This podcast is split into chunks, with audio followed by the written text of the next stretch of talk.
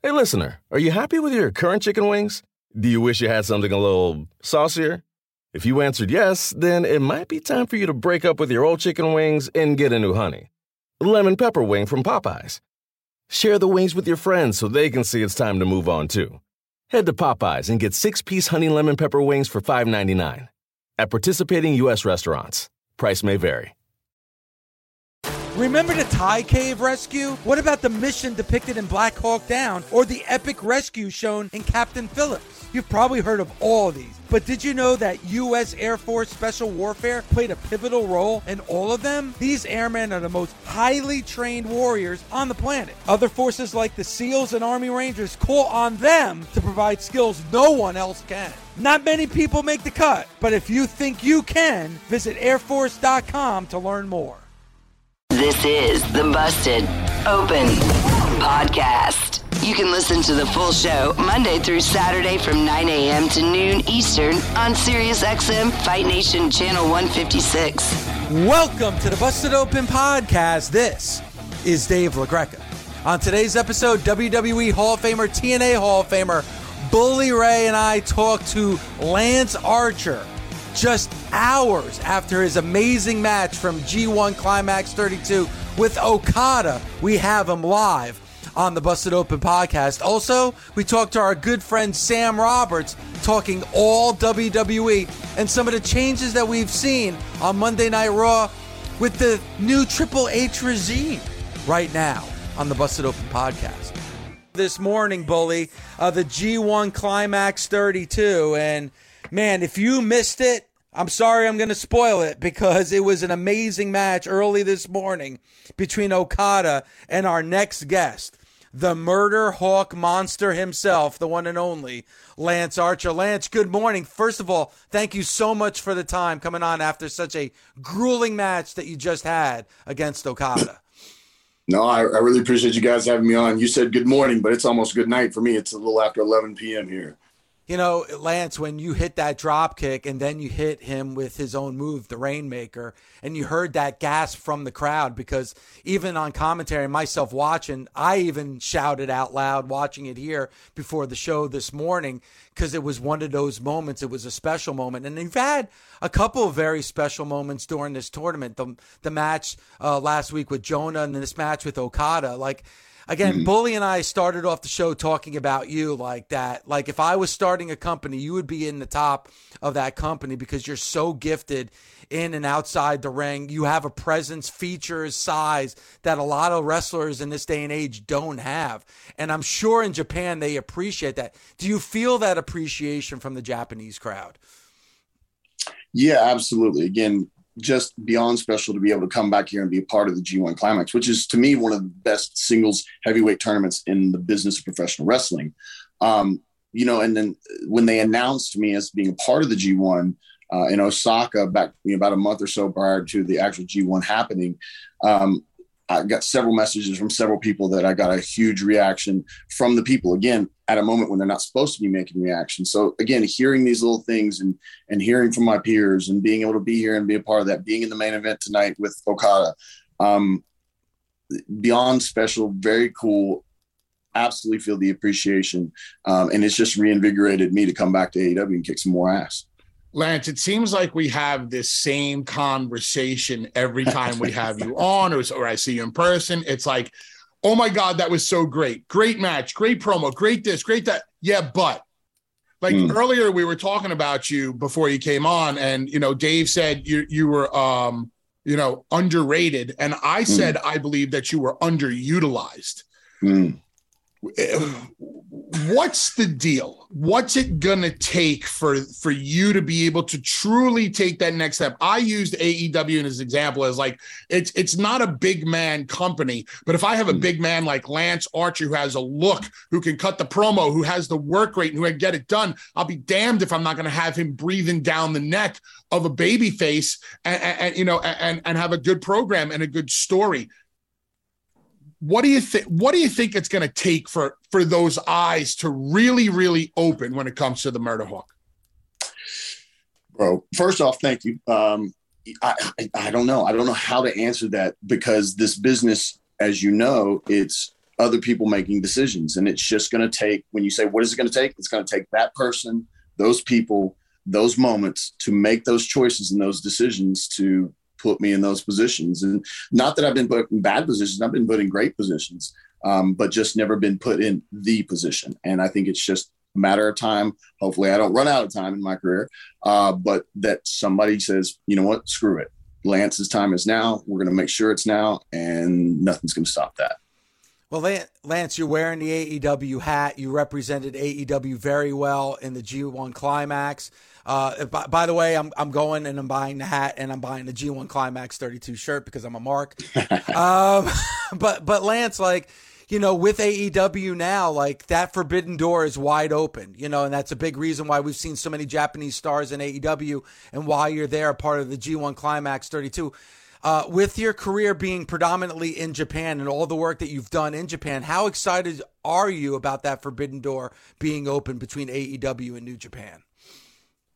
Um, I mean, I, I think it's fun for me. It's fun for the audience because you just never know who's going to show up, when and where they're going to show up. Uh, A E W is doing a trios tournament, and part of the tournament is Will Ospreay and uh, the Aussie Open boys. Um, you know, Will's over here right now. We finish up the tournament on Friday. We'll all head home and do things. And then Will's going to be at A E W uh, competing in the trios tournament, uh, what, next Wednesday? Um, so, you know, I mean, it's this forbidden door is wide open. It's still open. And I think at this point it's going to remain open because it's great for both companies. It's great for the wrestlers. It's great for the audience. It's great for the companies because you just never know what's going to happen. And then opportunities like this where I got to come and be a part of the G one. Wheeler Yuta was a part of the uh, juniors tournament and things like that. Um, you're going to see more guys coming over into A E W and having some of the most amazing matches that you could possibly see uh, on A E W television. So I, I think it's just a great thing all around for all of us. Um, you know, it, it gets a little crowded sometimes on both sides because both companies have their stars and people that they're wanting to be the big part of what they're doing. Um, but I think it creates opportunities for these dream matches to continue to happen week after week on A E W television or tournament after tournament in New Japan. Lance, one of the conversations we were having yesterday, myself, Mark, and Dave, was about politics in pro wrestling. How does politics, and politics is, is, is a part of the game. We were actually talking about right. this with Road Dogg too. It's a part of the game. And sometimes it, it has a negative connotation, or sometimes people look at the word politic as a dirty word in wrestling. But take us behind the curtain just a little bit when it comes to politics, when it comes to an American wrestling company or a Japanese wrestling company. What's the difference backstage when it comes to quote unquote politicking? Oh, my goodness. Um, I mean, I think the big thing in Japan is it's very heavy on tradition. Um, you know, the guys start out as, you know, the Japanese boys specifically. And then now more recently, you've got like Bad Luck Fale, Jay White, who have gone through the full system as young lions. And as they come up, they get opportunities that, you know, a lot of guys wouldn't get. And it's, like I said, it's a respect thing. It's a tra- tradition thing. Um, and I think that's kind of where the politics exist in Japanese wrestling, because it's kind of a structured system. You start here, you move to here, you go to here, and you get, keep continuing to go up depending on how well you do.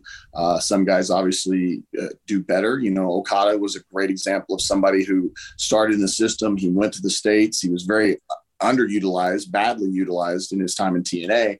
He's brought in back to New Japan. And I was here when they first brought him back, and, you know, they put the rocket ship under his ass and he immediately became a megastar here, but he was so Uh, uh, humble at the way he handled things. Like, even when he was the I W G P heavyweight champion, he was still changing in the hallway. Um, again, this was two thousand eleven, two thousand twelve when he first came back, um, like the young lions would do. You know, he was earning his spot and he knew where he'd started. He knew where he was, and he knew where he was going. Uh, but the politics exist in the sense that he was given the rocket ship, stuck up his butt, and shot for the moon. Um, in the U S or Western wrestling or whatever, um, I think it's, a lot of times it's kind of like flavor of the month type situations, or, you know, who has the better relationship with someone, someone who's in the position to make those decisions and stuff like that. And that's just, that's just life in general. I mean, we're talking about wrestling because this is, that's what we're doing right now. But I think life in general works and exists in the same way. You know, if you're close to somebody who's in a good position of power, there's a better opportunity that you're going to advance where, whatever you're doing, whether it's wrestling or working at seven eleven, you know, I mean, it's going to help you move up. And I think that's kind of how professional wrestling works, especially on the Western side, and the Japanese side is very much uh, steeped in tradition. Who has been the one performer that you've seen over this course of the tournament that's really surprised you here at the G one Climax thirty-two? Man, the great thing, you know, so this year's G one was different because it was four blocks of uh, seven. So everybody in their normal blocks had six. And in the past, it was two blocks of ten. So you had nine G one matches. But every time everyone has a G one match, they go out there and they go balls to the wall, one hundred miles an hour, and they put everything they can out there. But the one guy that's impressed me, and I've had a couple opportunities during this tournament uh, to be on commentary, which has been a lot of fun for me, um, is David Finley. Um, you know, all the guys that you expect to do the big things, uh, you know, the Will Ospreays, the Jay Whites, uh, Jonah, who I think has come in and just killed it as, you know, his first G one. Uh, but David Finley, who's been here for a while, who's, again, kind of come up through the system, has been put into positions and just blown it out of the water. And then uh, Tama Tonga, who Bubba Tama told me to tell you hello. Um, he, he told me to say something. I forgot what he told me to say. He said, you know exactly what it meant. You probably maybe know what I'm talking about. It was some kind of phrasing. Strongest, uh, he, the longest. Yes. Yes. There you go. It's a, he told me to say it. I forgot it. I'm sorry, but he did say hello. And, uh, you know, but again, Tama, who's made it into the semifinals, is another guy who's just absolutely killed it. Awesome. Lance. Tama, uh, Tama Lance. definitely, um, um has a, a future by himself. I, you know, obviously um, lots of love for him and his brother Tonga Loa, yeah. But there's something about Thomas' personality. He has that, he has that it factor. And I always thought that if he ever branched out on his own again, he could be quite successful. Um, yeah. What is what is a typical day like for you, Lance, living in living in Japan? Because when you go over there, what's the longest clip you're there for? Like two weeks, right? Most of the time, and this one's five weeks. I've done a six-week tour before, but um, and, explain you know, kudos- ex- explain to people how difficult it is to live in Japan for five weeks. um, oh my goodness! You know, I mean, if you're very uh, deep into your home traditions and you can't get out of outside that box of how you exist in, in the States or in the U K or wherever you're coming from, because Japan is just an extremely different culture. Uh, it can be very, very difficult. I mean, if you are unwilling to just go out and kind of put yourself out there, um, try to learn a little bit of the language so you can have a tiny bit of communication with the people that you're in and around at a consistent basis. Um, like this little room that I showed you guys with the little kitchenette and the little wash, uh, you know, washer dryer unit, it helps tremendously. But a lot of times you don't have that. You're in a tiny, tiny little hotel room. Um, you know, you got to get out, you got to find a, you know, uh, a laundromat somewhere, and that's walking wherever you're going because you're not driving or anything. Um, you need to learn the train systems, especially when you're in Tokyo. Um, you know, and it, it becomes a kind of culture shock. Like I said, unless you've grown up like in a place like New York, which I think is very similar to Tokyo, which I didn't. I'm a Texas boy. You know, you got in a car and you drove everywhere. There was very little public trans. You didn't really take any taxis. And here, that's all you do. You go on the public trans. You take a taxi wherever you're going. You walk. I mean, I don't know if I've taken a taxi or anything to any gym at any time when I've been in Japan. It's like, all right, let me find out where an Anytime Fitness is or Gold's Gym is and see how far the walk is and make that my cardio, because it's usually no less than fifteen, twenty minutes, uh, if longer. And then, you know, you find food and you, you find entertainment. I, I enjoy going to the movies and bowling here. It's a lot of fun to do those things here because finding shoes at the bowling alley usually doesn't happen for me. So I'm bowling in my socks or my regular shoes. And, you know, the movies, you have to find the one that's, you know, just it, it's in English, but has the Japanese subtitles. Cause I've done that before where I've gone to a movie thinking I was going to get to watch and it was absolutely dubbed over. And I was like, well, can't can't can't understand a word that's being said here, so I had to leave, you know.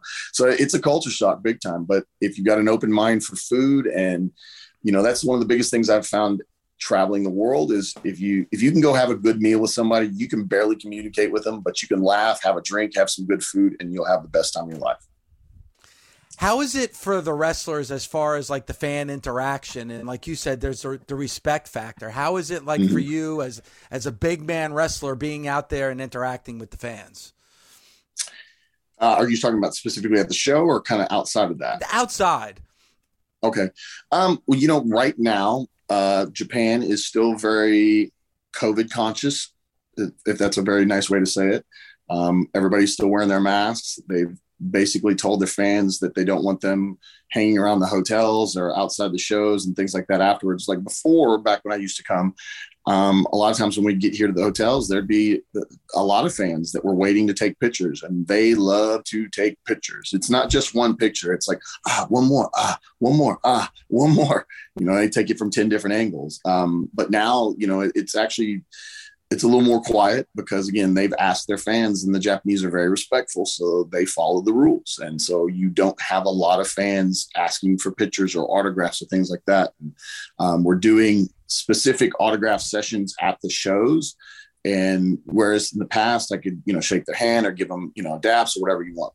Now I can't, you know, I sit behind a little plexiglass, they push a little board underneath it. I sign it and I slide it back to them, and they, they walk on, you know, and uh, it's, it's a very different experience right now than it used to be. Um, but again, the Japanese people and fans are extremely respectful. Um, and so, you know, there's a few that kind of go outside that box, and they'll show up here and there and try to get a picture or an autograph. If they see you out in the wild, they will. But for the most part, they they kind of stay their distance and respect, you know, what they're supposed to do. Um, obviously, you have your favorite places to perform in the United States. Mm-hmm. Uh, when it comes to Japan, other than the Tokyo Dome, um, which do you prefer? Korakuen Hall, Saitama Super Arena, the Budokan. Which arena do you love and why? Uh, well, Korakuen, I, I think, man, that was a hard one to go back to this time because they can't cheer. And that place, like, you know, Bubba, it's, it's, but just, just so our fans, just so our fans know, you're saying that they can't cheer because of COVID restrictions? Yes. They're not okay. allowed to cheer, to cheer. They're, they're allowed to clap. They make low audible sounds. You'll hear oohs and ahs here and there, but then they quiet down really quick. Like if you were watching the, the show tonight, Dave, you noticed that, like, yep. At the beginning, there's just there's very little sound going on. And in between stuff, there's just, it gets really quiet. You know, they'll start clapping, but they can't, they're not allowed to cheer. Starting in September, it's it's strange. They're going to sell cheering section tickets. So there'll be people that can buy tickets, sit in a specific section, and they'll be allowed to cheer. And then the other people will not be. Wow. Okay. So uh, ju- I just wanted our listeners to better understand what you meant by right. the can't cheer. But back to the question of favorite place to perform. And you were talking about Korakuen. Korakuen Hall is probably one, when they can cheer and they're on it. Like my, one of my greatest memories in all of my time in New Japan Pro Wrestling was the two, twenty nineteen G one Climax. I'm wrestling Tanahashi, who's arguably one of the greatest wrestlers to ever exist in Japanese and all of professional wrestling, in my opinion. Um, And we had a dueling chanting crowd at Korakuen Hall. Half were cheering for him and half were cheering for my guy, Jin Butt. And that was an extremely cool, special moment. And then uh, the Ryogoku Sumo Hall is probably one of the coolest places for me to wrestle just because it is a sumo arena. It's been there since probably before the sixties. And, you know, you go in the locker rooms and the toilets are made for sumo wrestlers, not normal Japanese, which are normally tiny, tiny toilets. And the locker rooms are these just giant, uh, you know, uh, bambooed floors and things like that. It's just a really, really cool experience. And those are probably two of my favorite. My favorite city to be in, though, is Osaka. Okay. Many, many a good night was spent in Osaka, brother. Yes, I know what you're talking about. maybe, maybe a little too good once in a while. Lance, uh, we really appreciate the time. Again, I know it's late for you. It's uh, it's about eleven thirty uh, for you. And you just had that amazing match with Okada. Go to new japan world dot com. Take a look at it. Subscribe, because I'm telling you, you're missing out on some fantastic wrestling at this year's G one.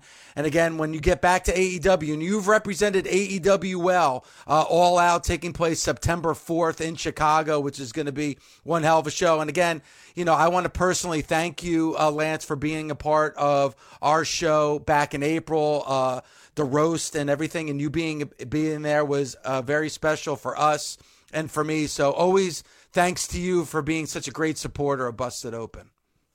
I don't know. I appreciate you guys supporting me. And uh, Tony, I'm coming back. I'm kicking everybody's ass.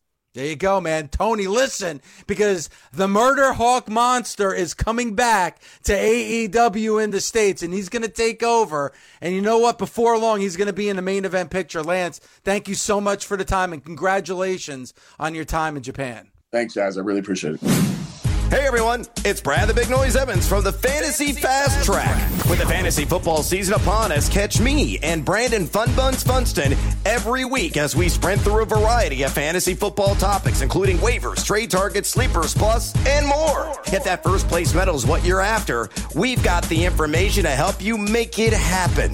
Subscribe today wherever you get your podcasts or listen on the S X M app, free for most subscribers. Warmer, sunnier days are calling. Fuel up for them with Factor's no prep, no mess meals. Meet your wellness goals in time for summer thanks to the menu of chef-crafted meals with options like Calorie Smart, Protein Plus, and Keto. Factor's fresh, never frozen meals are dietitian approved and ready to eat in just two minutes. So no matter how busy you are, you'll always have time to enjoy nutritious, great-tasting meals. With thirty-five different meals and more than sixty add-ons to choose from every week, you'll always have new flavors to explore. Crush your wellness goals this May with dietitian-approved meals and ingredients that you can trust. Treat yourself to restaurant-quality meals that feature premium ingredients like filet mignon, shrimp, and blackened salmon. Head to factormeals.com slash busted50 and use code busted fifty to get fifty percent off your first box plus twenty percent off your next month. That's code busted fifty at factormeals.com slash busted50 to get fifty percent off your first box plus twenty percent off your next month while your subscription is active. Sam Roberts joins us right now here on Busted Open. Sam, how are you this morning? I'm gr- I'm great, and I'm happy to to have you guys on board, and I'm I'm happy that now I can wave the flag for pro wrestling, not sports entertainment. Ah, that brings up my first question, Sam, because obviously you, you're somebody that's well involved in the W W E, and congratulations for all you've done with the W W E and bringing help bringing it a little mainstream, especially on the airwaves here at SiriusXM.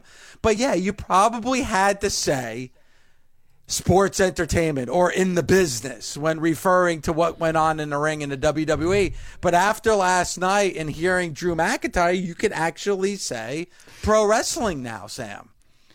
I mean, theoretically, although I'm sure as, as Bully would agree, if somebody uh, of my caliber said, well, Drew said it, I don't see why I can't. I don't see that going. Probably not. but yeah. but but but you know, but to your point, Sam, like, you know, Vince McMahon, and I've said this in the thirteen years that this show has been on the air, he hated pro wrestling. Like, whenever pro wrestling was mentioned, and of course the infamous interview with Stone Cold Steve Austin on the Broken Skull Sessions, when Stone Cold said pro wrestling, you just saw the look of disgust in Vince McMahon's face. But Triple H truly looks at pro wrestling as an art form. Into his press conferences, as you know, after an ex- N X T Black and Gold uh, pay-per-view, he would mention pro wrestling. I think it's going to be different under this new regime. Yeah, I think that that's a, a a big deal, and I think that it's an even bigger deal than people realize, and I, I think that that's a lot of, of what we're seeing, because there's still a lot, the entertainment part of W W E, I think, is still something that Triple H loves, and is still something that is clearly not going anywhere. But if you look at the match that closed Raw last night, if you look at the match that closed SmackDown on Friday, if you look at the Ciampa and Lashley match, this is somebody who clearly, like, values the wrestling part as well. And I mean, you know, it, it's pretty well documented that Triple H is a guy that loves professional wrestling. That's why he's in the position that he's in, because since before he was anywhere near the McMahon family, he was a, a guy who loved pro wrestling. So, Sam, the big topic this morning um, has been, other than the length of the matches or the more ma- or more quality matches on Raw or SmackDown, what do you think the biggest difference has been in Triple H's uh, four weeks of taking over as compared to Vince? So what I love about what I'm seeing now is that I feel like for the first time in a long time, we're at a place where every segment on the show, it feels like somebody asked, why is this happening?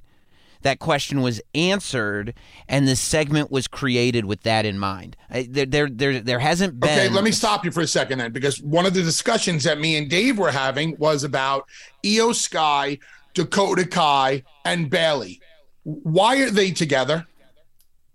Well, you know, actually, I think that Graves was doing a really good job last night on commentary of trying to explain that. He corrected Jimmy Smith when Jimmy said, uh, you know, Dakota Kai uh, doesn't have that much experience, you know, but and, and Graves was all over Jimmy for saying, like, what are you talking about? And saying that, that Bailey uh, uh, had, had scouted both of them, and that Bailey had looked for people to take over the women's division and had looked for the most skilled people to bring in. I think that, that, that Graves started kind of planting the seeds of of what that that unit is all about and why Bailey is kind of the centerpiece of it. Okay, so getting back to the original question, the biggest difference, and you, you believe that everybody is now starting to mean something and every segment is starting to mean something. Yeah, I mean, you know, why are certain matches happening? I feel like even like the Dexter Lumis coming in thing, like I don't know that if Dexter Lumis just shows up and has a match, if people are like, oh my God, I want to tune in next week to find out what Dexter Lumis is doing. And that's no, you know, that's no slight on Lumis. It's just, it is, it, it's what the character is. I think now we're at this place where people tuned in on Monday going, yeah, I want to see this match. I want to see what that's going to happen. I got to find out what the what what's happening with this Dexter Lumis thing. And I think people are still leaving this week going, what the hell is going on with this Dexter Lumis thing? I want to know. I'm interested. I'm invested. And so you've got this thing where where you're getting invested in story. You're getting invested in championships, yeah, which I think is really important. That's a big change where real work is being done to talk about how important the Intercontinental Championship is, the United States Championship is. Real work is being done to to highlight the Women's Tag Team Championship, and that's by not only having good matches in that tournament, but by making a big deal about the tournament, showing the brackets, showing the graphics, making sure that everybody realizes that this is a, a, a prize that is worth fighting for, and that ultimately these titles are what this whole thing is all about. And and and Sam, I think they did a great. First of all, they've done a great job with the video packages for both the U S title and the Intercontinental title. It's amazing, and Bully and I talked about it. What a two-minute video can do, and get you invested in, because you see the history of that championship, who's held that championship, and now you want to see that championship defended. But also, like, we're going to, we talked a lot about the Drew McIntyre promo from last night and how he mentioned wrestling, and that's going to be what most people will remember. But I think what Kevin Owens said was very significant as well, back to your point, because he mentioned that he hasn't held a championship title in five years in the W W E. Again, they're making it about, hey, we're in this to win championship titles. I think now in this new regime with Triple H, as you said, not only is the Universal W W E Championship a main championship, and those two titles, which we're going to see defended by Roman Reigns, a big deal, but these secondary titles are now a big deal. And I don't know the last time you could say the Intercontinental Championship has been a big deal in the W W E. I mean, I yeah, I also think that as you're as you're watching these characters transition into something new, I don't feel like my intelligence is being insulted, and I don't mm. feel like I don't feel like the fact that I've been watching for all these months and years and everything is is worthless. I feel like it's worthwhile. I I feel like like loose ends are being tied up. You know, when when Kevin Owens comes out and he's the more aggressive Kevin Owens, and he's the Kevin Owens that will hurt people, and he's the Kevin Owens that's not goofing around. He's acknowledging that he was goofing around, right? He's acknowledging that he was having fun, and now he's acknowledging that I'm done with that. It wasn't getting me to where I wanted to go, and now I'm here. I thought that the that, I feel like, is what made the Karrion Kross promo so great on Friday, is that when he referred to Roman and Drew, and Drew as the chosen ones, it wasn't only an acknowledgement that those are the guys that have been picked to be in the main event. It was an acknowledgement that he was supposed to be that guy and that he was not picked. I, I, I felt like when he acknowledged that he got cast away, he was not only acknowledging that he was released, but I feel like he was acknowledging that his main roster run was underwhelming. I, I, and I think that, you know, because that's a question that will come up, right? Like, okay, this guy is showing up and he's and he's a threat to Drew and Roman. Well, I saw the guy show up in S and M gear and lose to Jeff Hardy in ninety seconds. Why would I take that seriously? Well, here's why. Because I got screwed before. I got I was in a position that I shouldn't have been in before. and that's over. And now I'm here to correct that mistake. And I go, okay, acknowledged. You just acknowledged my concern. Thank you. I can move forward with you. Sam, what made you think that that was S and M gear? I mean, I'd like to dive a little deeper into your thoughts on that one. well, well, I don't know. I just thought I like you, you looked like your Lord Humongous from The Road Warrior, but you said like uh, S and M gear. I I do a show with Jim Norton, so a lot of a lot of my perspective gets skewed sometimes. Yes. Yeah. Um, other than the returning stars, whether it's a Dexter Lumis or a uh, Dakota Kai, I Y O SKY, and as we were just talking about, Karrion Kross, main roster guys and gals that were there under Vince's regime that are now there uh, under uh, Triple H's, who do you think has benefited the most in this short period of time? Uh, Ciampa, for sure. I think. Uh, I think that that immediately. I feel like. I, I feel like Ciampa and Shayna Baszler both work went into immediately. I feel like Shayna Baszler was put in a position where it's like, okay, you're going to win the gauntlet. You're going to go to this pay-per-view. You're the one. Yeah, and, and we're going to start to to to let the audience be reminded that you are this threat. I feel like Ciampa, even more work was done, where it was almost like, okay, we're gonna we're gonna spend this one episode of television letting people know how good you are by not only giving you this triple threat victory, but also giving you a victory over A J Styles. Then we're going to give you promo time. Then we're going to build up this package around this match. Then, even though you're not going to beat Lashley, you're going to have this multi-segment, great competitive match that if we do this right, on the other side of it, after only two weeks, you're a completely different entity on Monday Night Raw than you were two weeks prior. And I think that was effective. So I'll agree with you on Ciampa, but please explain to me how last Friday night on SmackDown did anything for Shayna Baszler. Well, I think that I think that the work was done for Shayna Baszler the SmackDown before, right? When, okay, she wins the gauntlet, great. Winning the gauntlet, right. Winning a match is one thing, but last week on, on SmackDown, I thought Shayna Baszler was left out there to look like the Shayna Baszler that we've been getting over the past four, five, six months. Well, the, she did, only in the sense that Ronda's still clearly the bigger star, right? Like, the, the questions are still looming about Ronda.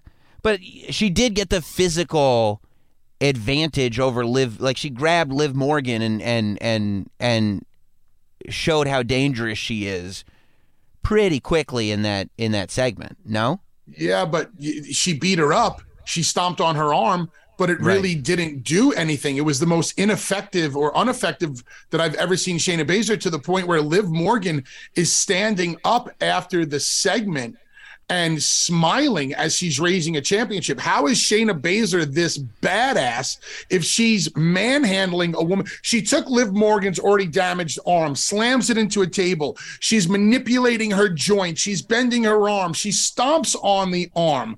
Like, this is supposed to be a badass woman. And then at the end of the segment, Liv Morgan's able to just put her through a table and then just stand there with a smile on her face.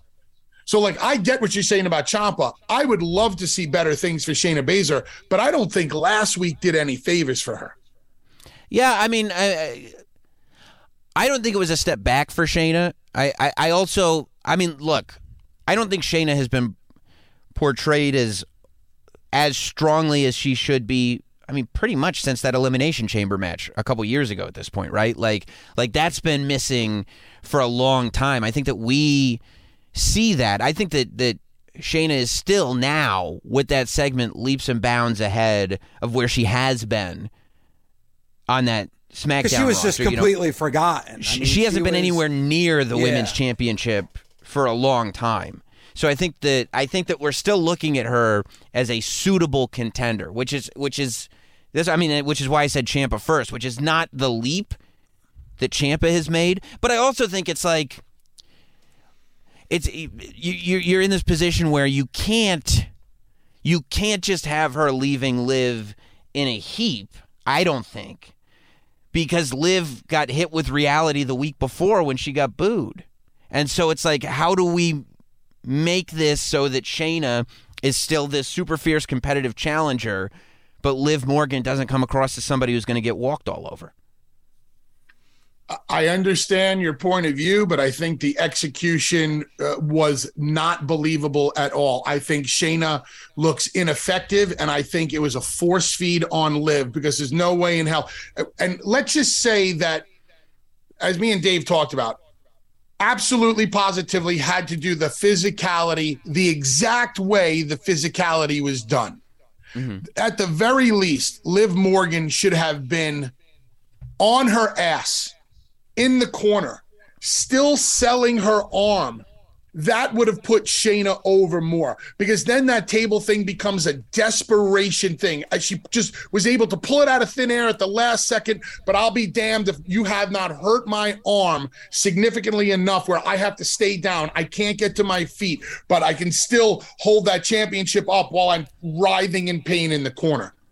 Because remember, as you know, Sam, you're smart, the last thing that they remember is the finish. And the last thing I remember is Liv Morgan standing up, holding her championship with a smile on her face. Thus, I'm saying this Shayna Baszler, she's really not that badass that you tried to make her, because she won a gauntlet ma- match or she manipulated her arm earlier in the segment.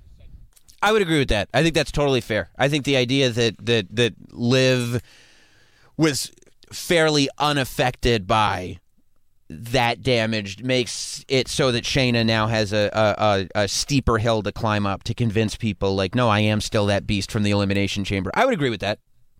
You, you know, Sam, we got the news, and we talked about it earlier on in the show as well, and we heard Michael Cole talk about how fast tickets are selling for WrestleMania.